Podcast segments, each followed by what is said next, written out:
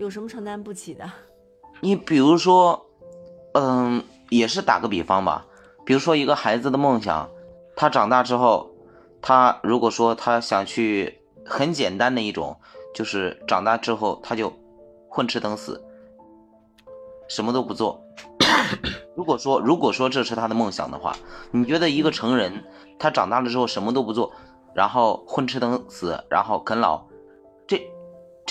这这谁能承担吗？哦，那这个肯定是要干预的，就是那我会告诉他，你我只供你到到这个岁数啊，你到了这个岁数以后，你混吃等死的前提是得要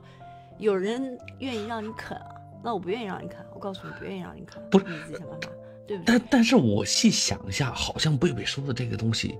说如果一个小孩子的梦想，嗯想是我哥们儿以后长大了以后要干的事情就是躺平，不参与这个社会的任何内卷，嗯嗯，我混吃等死。嗯，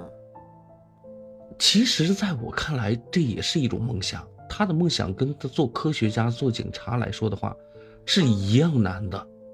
尤其是对于我们国人。对于我们国人来说，首先不，我们不排除说，就像梅英说的，他有没有地方可以啃，有没有有没有老让他啃，有没有地方就是让他可以躺平、舒舒服服的。就即使是有，我觉得对国人来说都都够难的。你你最起码你得达到财富自由啊。嗯，都都不是这个东西，跟钱还跟物质还没有什么太大的关系。我就记得特别清楚，当时。呃，我大学刚毕业，然后 还没有找到工作嘛，因为总要面面对着一段就空白时期嘛，就从学校里忙忙碌碌的学习当中抽出来了，开始各个企业地方开始参加面试，嗯，交简历啊什么的。实际上那段时候，我脑子里最真实的想法是，如果再没有合适的地方上班的话。就是没有找到地方上班的话，我宁可去工地上搬砖，就是做一名小工啊，或者说，嗯嗯，因为后来我问过我我同期的同学，在那一段时间里，大家完全都是茫然的，就茫然到已经大家在家里根本就躺不下去。你说，在当今社会，作为爹妈真的管不起你一日三餐吗？无非是多一个人多一张嘴的事儿。就是说白了，没你觉得你儿子就是说，告诉你说，妈妈以后我，不，我不要进入这个社会，我不想学习，我就想这么混吃等死的，能吃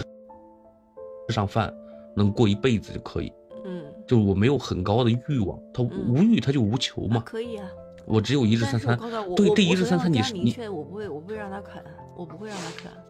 那那那你自己想清楚这个后果是啥。不是不是，如果说你愿意让他啃的话，你是供得起的吧？就就我觉得不要说一个，你就是只供温饱吗？对，只供温饱吗，就是这可以啊，你可以啊，你甚至说在不供温饱的情况下，因为这个东西我是真的想过的。如果有一天我的儿子跟我说说 爹，我不想那个 努力，我以后妈就想躺平，啥都不干。你就好好的活着喘气，好好的看这个世界就好了。嗯，是在我看来，可能你你在这个世界上，你但你有没有想过一个问题啊，英玲？就人是呃，人是生活在群体当中的。因为我我也呃跟我儿子谈谈过这个问题，就是说。我说你那个时候他成绩并不理想。我说你如果说是这样，你我告诉你这个后果未来是怎么样。比如说有一天你会同学聚会，你会跟你玩的好的几个人，你们在一起聊，有可能你到最后 跟他们没得可聊，然后你还会心理上会有不平衡，因为你尽管可能你再淡薄，你会不由自主的与周围的人进行比较。呃，那当你在比较当中。以这种当然以世俗的眼光，你会认为这是一个世俗的眼光和标准去看人家的成功，人家成功的时候，人家日子过得好的时候，你心里会不会难过？好，不是这个事情，这个事情，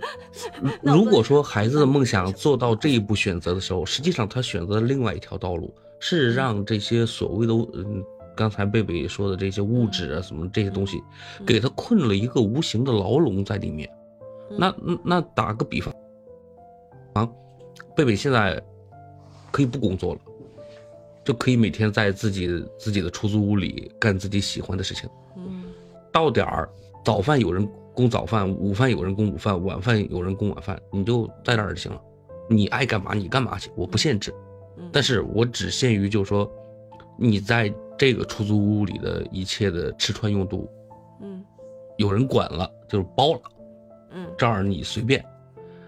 我估计正常人的话，尤其对于我们国人来说的话，有个十天半个月的话，得疯了吧？你说那大家都刚刚经历过疫情期间，那一开始的时候，那真的是没事儿干的。对呀对，就在家里无鸡六兽的，天天瞅屋吧呗，就看屋顶，嗯，干嘛呢？你会觉得就那时候价值的，就是马斯洛需要层次论里面就提到这个问题。你你你，呃温饱是最底层的，对不对？你你有人有被需要的这种需求，你的价值感嗯会没有。你听着混吃等死好舒服呀，但时间长了你会受不了的。呃这这不用时间长，我觉得这事儿可能放在一般人身上，十天半个月的也就到顶了。哇，我当时一周我都疯了，我都。对呀、对呀、你肯定会受不了。那除非你 你就已经人人人格已经变得相当的自闭了，就是不和外界交流也也也也也，就病态状态下你可能可以持续。嗯，要不就就是人格极端的自闭，要不就是这人属于那种，就像你们刚才一开始说的那种状态，就是我大隐隐于市，就嗯就完全处于一种隐身状态。在在在这种状态之下，实际上他们在精神层面是有一个非常非常高的对，嗯质量需求的。他这个东西，就是说我我觉得世俗的所有的东西都在困扰着我，嗯，什么我要去出去上班啊，挣钱啊，嗯打螺丝啊，搬砖呢、嗯嗯，就是换个碎银几两，然后让自己保持温饱。在这个时候，大脑有的时候是不转的，但是有的人生来可能他就是一个哲学家，嗯就天生的哲学家，就是想思考一些事情。有一天他又想明白了，嗯就真的想明白了以后，人总会有想明白的那一天。就就呃今天的时候，我看到一个视频，一个小姑娘说，嗯，她说我搞不明白，我我忙忙碌碌，按照我现在的工资，我不生病，公司不破产，就一切顺利的话，我在北京我工作到六十五岁，我可以在北京换一套四十平方的小房子，嗯还是 还是四环五环的这这种，你知道吗？嗯，嗯，就那那我人生的意义就是这一套房子，就就这这四十多平方的小房子吗？这是我人生的目标了吗？你当有人真的是想明白了这一切之后，觉得人生不应该是这些的时候，那他就有可能真的不内卷了。但是不内卷的同时，他一定是追求的是另外一个东西。我从来没有见过这个人说我在物质上躺平，嗯安贫不乐道，啊，就是我安于贫穷，但是我也没有没有任何的思想追求，完全没有。那就这种咸鱼，可能是我见的人少，到到目前来说还没有碰到过。我碰到更多的人是想想的更多的是那种一夜暴富、嗯。不劳而获，你知道吗？就是这种是他你曾经想过你想躺平，你想躺平的，呃，理想生活是是是银铃说的这种吗？是这种饭来张口，衣来伸手，然后不不不不，呃，这这这种人对于我而言，在我的世界观里，这些人他他他不能称之为人，他最多是 就是废物去行尸走肉，对废废物废物废物。那你说的躺平的概念是什么？呃，可能就是我刚刚说的那点，最起码你得达到财富自由，不能说你有多少多少万吧，然后最起码你你有这个经济基础，你能想做一点自己想做的事，嗯，有房有车然后有点存款，然后就可以。对，不去不去跟别人卷，不用去那种，比如说去公司里跟人都都那个勾心斗角啊啊，不用去看人脸色行事啊，然后我可以啊、或者开一间杂货铺，或者在网上写写稿，或者怎么怎么着了，我能按自己的那种想法、那种设定去生活的话，这对于我而言是躺平。嗯就是恰好梦想可以让自己温饱，足以对，嗯，对对吗？就是我自己要做的事情，我我我我我我，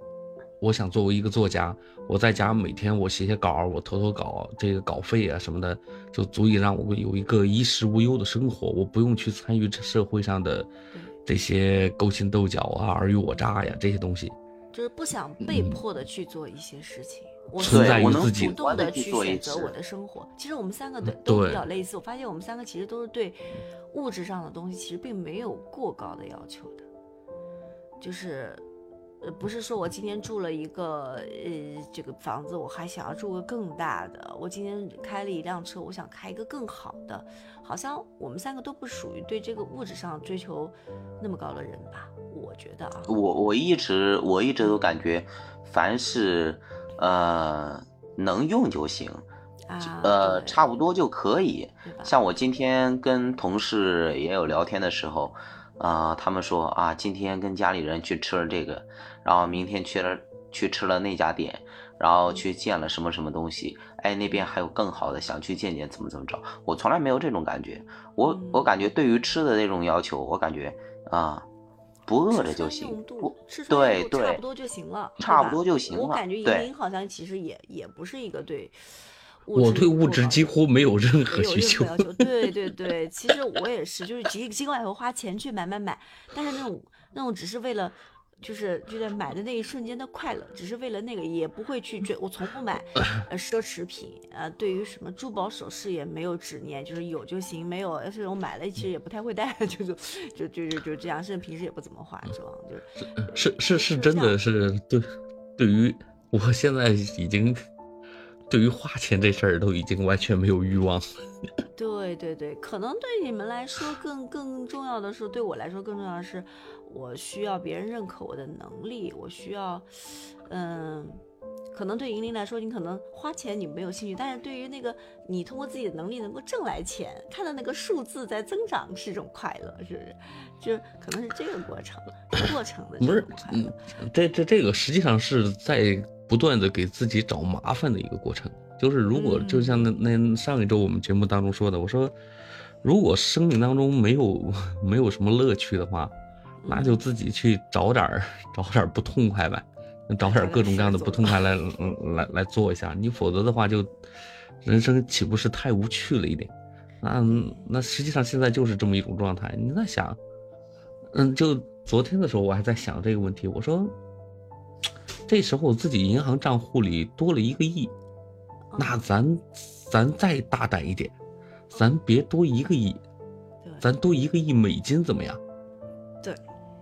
是不是听起来好爽的样子？是吧？然后就给给自己出这个题，但这个题并不是因为你想要去花这个钱，或者你对这个这个钱带来的物质有多么贪婪，你就是觉得这个东西很有趣，给自己一个挑战，然后呃，我怎么用这个一亿人民币去弄成一亿美元呢？这个过程不是是是是这样想，说那好，自己自己现在账户里面多了一亿刀了，嗯。这个，那如果假设我现在我不是我了呢？如如果说这个先决条件是是把我现在换成了万达的王总呢？我我我我今天我早上我一睁眼我一看自己银行卡里，妈还剩一亿美元，我活不起了，你真的吗？死了！就今年，就就今年我看他那个财报，那个好像有个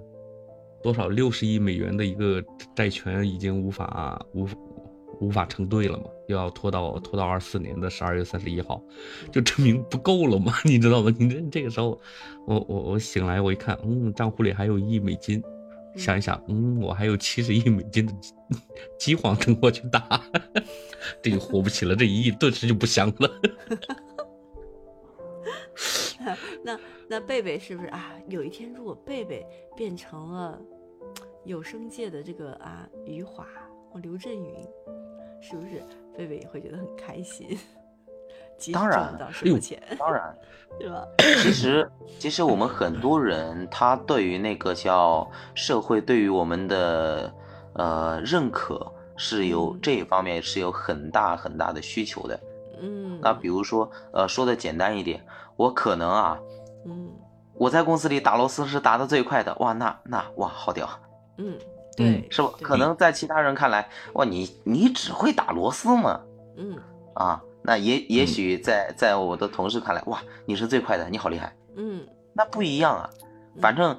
只要是有人对自己的有有一定的认可，那其实内心中会得到一种嗯精神上的愉悦。对对嗯，他获他主要是他他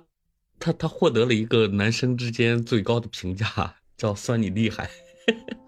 对对对对对对然后你就觉得你的能力获获得了这种认可然后将来你就会有一天哼我你你你让我干这个活儿啊你那得还得看我想不想干啊这事儿只有我能干 别人干不了哇这是不是很屌。那如果这么说的话嗯我现在的梦想就是说像梅英这样的，我能做一个技术工作，然后只有我能干啊。哎哎，然后这这公司求求着你来干，哎，这公司，这公司离了我不活了，不转了啊！如果真能做到这一步的话，嗯，你们来找我，我请你们吃饭。这可以实现的，这是可以实那现的。那不要说儿时的梦想了，嗯你们上一个梦想实现了吗？嗯，上一个就梦想人生的人生的最后一个梦想。没有我，我上一个梦想是辞职。那你这个梦想很好实现哦。那还没有实现。我的我的我 现在上一个计划是要卖房子，到现在没卖掉。不敢，这这这个梦想他，他他哪怕我触手可及，我也不敢去实现它。那实现它吧，真的没饭吃了。嗯，对，嗯，你就是说你这个实现了，你会后悔的。对，不是，贝贝贝贝可能是不不太能够承受这些这些叫，嗯嗯，到最后的这种这种直接面对的结果，就是可能坏到这个情况坏到一定一定量的时候，贝贝就可能就接受不了。但是像我这种对于自己最坏的结果完全没有下线的人来来说的话，那就无所谓，就死嘛，死了再说，死了哥们儿先上街上先捡一个月瓶子，先先先活下来再说。嗯，那啊哦，哦，我觉得这只是性格，所有性格决定命运。嗯，有的时候，哎呀，也希望我们到听到我们节目的小伙伴能够回想起自己儿时的梦想，看看自己儿时的梦想与有没有照进自己的现实。嗯，但是儿时我的梦想就是你的一束光，对不对？我我我想我想打击一下啊嗯你们两位的给予那种叫肯定，呃，我想说一句，梦想它只是梦想，如果能实现了固然很好，但是还得顾着生活。啊，梦想很丰满，现实很骨感。那那我这种就完全没有问题了，我的梦想就是。就是赚钱干掉对手，赚钱干掉对手，那那跟现实完全是贴合实际。你这平头哥啊，不是在去干架，就是在去哎干架的路上。等一下，等一下，难道你就没有被别人干死过吗？有啊，不是不至不至于说干死啊，那每年都要经历过几次濒死状态，就是 被人被人欺负了嘛。那你欺负的怎么样呢？没办法呀、嗯，就打碎了牙往往肚子里咽呗，嗯咽完了之后再想想然后，再继续再对我得我。对我得找回场子来啊，不能吃这么大亏呀、这啊，这来那西马不也是这样吗？对啊，所以银铃的快乐就在于实现梦想的过程中。我想，可能对所有人来说，呃，梦想真的实现了，可能快乐就结束了，而真正的快乐就是在不停的去呃制定一个目标，然后你再去实现的路上，嗯，可能就是人生最快乐的时刻。嗯，也希望大家能够做一个有理想的人，不管这个理想是幻想也好，是梦想也好，总之有想法总比没有想法要好，对，希望大家的梦想都能实现。都能够实现。当梦想结束的那一天，大家都可以轻轻的说一句：“轻舟已过万重山。好，那今那今天我们的节话题目就到此为止啦。就到此为止”啦。好，欢迎收听，拜拜。好，马上我再开一下啊。你不睡觉了？嗯，嗯，再聊两句再睡吧。